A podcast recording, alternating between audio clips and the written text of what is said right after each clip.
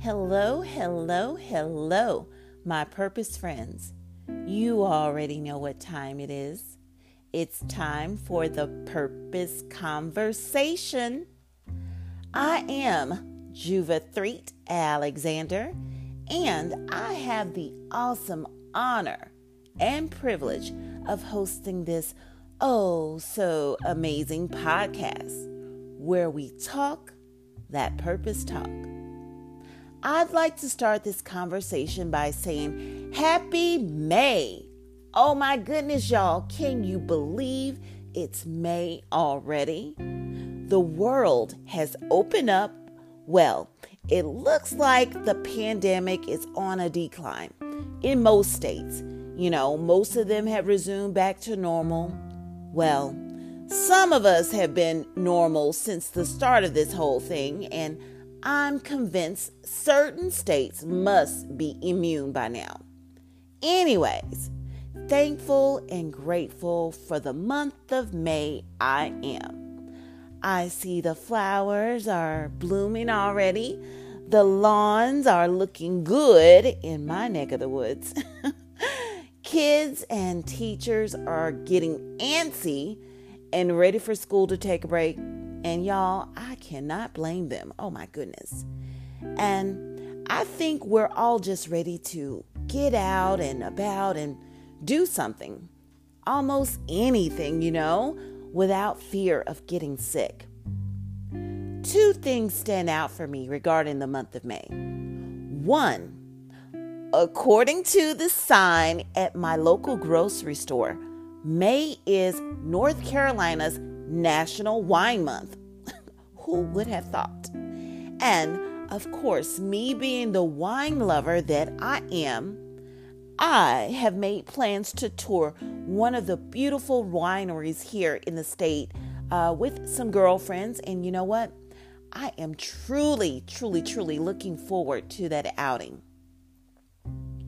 The second thing, however, that stands out about the month of May is that it is also National Mental Health Awareness Month. Taking care of our mental health is just as important as taking care of our physical bodies. Our mental health is important, and you know what?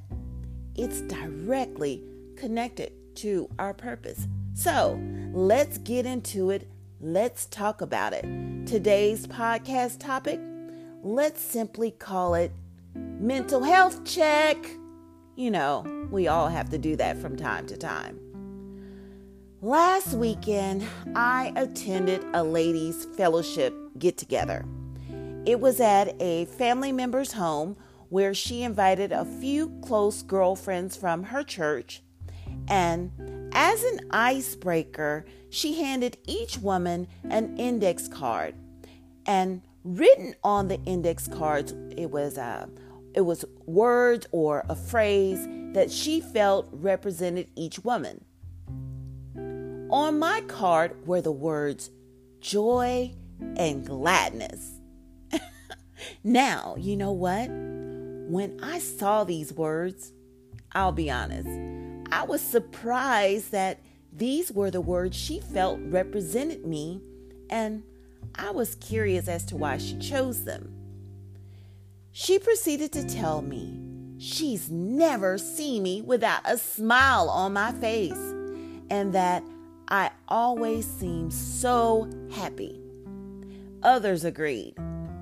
I think I think I might have laughed out loud a little bit, and um, I most certainly smiled as I heard myself saying, "Yes, I wear a smile, but it's often a mask." Now, for me, this wasn't the time or maybe the space to put all of my emotions and thoughts and feelings on the table and share all of the many, many, many reasons why I say my smile is often a mask. But I did share the fact that, like many, hey, I wear a smile as a mask. To be honest with you, oftentimes, honey, I am personally dealing with things people have absolutely no clue I'm dealing with. Oftentimes, I'm sad, like really sad. And oftentimes, when I'm wearing this smile, I promise you, it's not meant to give a false illusion of joy and gladness, but rather, oftentimes, it's helping me to hold myself together and not freaking lose it. What I didn't share is that this smile, oftentimes, it hides depression. Now, we hear the word depression, and like many, we have our own opinions about it, and we have an opinion about the person brave enough to share what they're experiencing. I have personally, literally, heard people I love and respect say things such as, He has nothing to be depressed about. What are you talking about? She don't have no real bills, so why is she depressed? They don't have to worry about this or that. And what does he or she have to be depressed about in the first place? Hell, we all go through things that's depressing. She needs to just get over it. He needs to man up and get it together. Ain't nothing wrong with her. And the one that stands out the most if I would have known you were this messed up, I wouldn't have ever dealt with you. Wait a minute. I have to breathe after that one.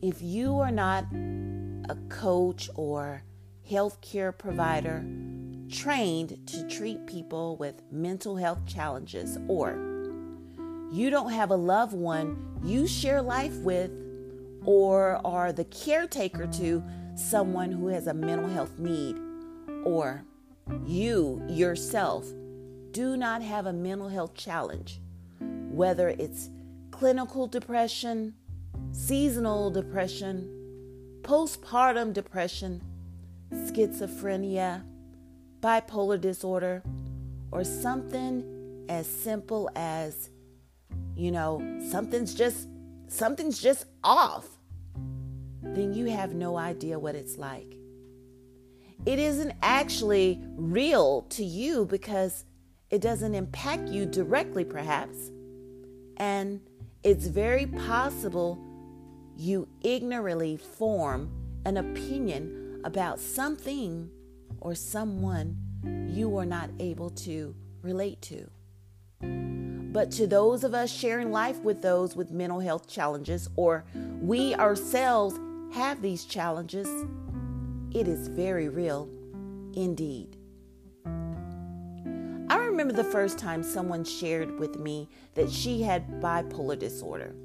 And this was uh, during a, a time when bipolar to me it was it was just a word it was like brand new and looking at her honey i would have never known you know like what the heck does bipolar look like, anyways, right?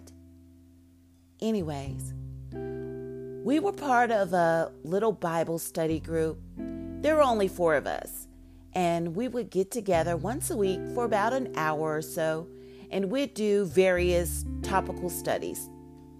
One night, my friend shared how she had bipolar disorder, as I stated. At the time, nobody was really uh, talking about those with this particular di- disorder, and um, nor were they truly understanding it. In my mind, I just kind of labeled it as someone that was quote unquote, please forgive me, crazy. And surely it was not my friend sitting next to me. From the looks on the faces of the other women, they might have thought the same thing. Someone asked, What exactly is it? And my friend responded, Well, it just means my emotions are sometimes extreme. I have really high highs and really low lows. But as long as I take my medication, I'm just fine. I just knew I needed to share this with you all since we spend so much time together. Just her simple just her simple explanation it created an awareness that many of us have challenges that are not visible to the eye. Think about it. Maybe a year ago, I received a four hour phone call. Yes, you heard it correctly. Four hours. A loved one of mine was having a mental health crisis. Called me in a panic, and he was in his home, surrounded by an entire police task force, guns pointing at him through the windows. He had barricaded himself inside, and he screamed, I'm gonna cut my effing head off if you come in here. Oh my gosh. I was scared. I have never in my entire 51 years of life heard so much terror in someone's voice. And honey, let me tell you, I've been in some situations. I just prayed. I asked God to help me to help him as I knew I had to stay on that call with him. As we were on the call, the police actually broke through the line telling him to come out. He was terrified and he wouldn't go out. He was fearful they were going to shoot him. I'm on the phone, just as fearful. I calmly tried to calm him down while at the same time explain to the officer that had broken in on the line that my loved one was having a mental health crisis and to please, please not hurt him. But he needed help, and they, at the time, they were making matters worse. I refused to hang up that line though for four hours. And the police, they refused to back down. An ambulance was never called. And someone who's trained to deal with mental health crisis never came to the scene. I believe with everything in me, had I not stayed on the call, all of that would have ended differently. It would have been bad. And I think he wouldn't be here. Period. I can't say what type of training our law enforcement receives, but I do know if in this particular situation, something different should have certainly happened. I could probably share dozens stories as it relates to this particular loved one, law enforcement, and the lack of awareness of mental health crisis protocols that are in place. Mental health awareness, it is um, it is a conversation we need to continue to have on purpose, as is doing mental health checks. We have got to normalize taking care of ourselves mentally just as we do physically. Shoot, some of us don't even check on ourselves physically unless something is hurting to the point we end up having some sort of emergency. We do the same, unfortunately, with our mental health. We have lived lives full, full and filled with trauma. We've buried things so deep within ourselves to the point that we are acting out in our relationships with others. We're self harming. Some of us need medication to get balanced. And some of us literally think of dying daily. That's not normal. We need to get that checked out. And then there are some of us who are simply on overload and are not taking much needed mental health breaks and creating an outlet on purpose. It's necessary, and it does not make you weak to take care of yourself this way or to ask for help. Makes me think of something, guys. I have grown to hate the phrase, you are a strong woman. I'm like, um, excuse me, but honey, I am tired of being strong. What are you talking about? We wear that word strong like a freaking badge of honor because we've endured a bunch of crap we need to release. But yet, here we are. We're strong and we wear that darn smile. Yeah. Mental health check.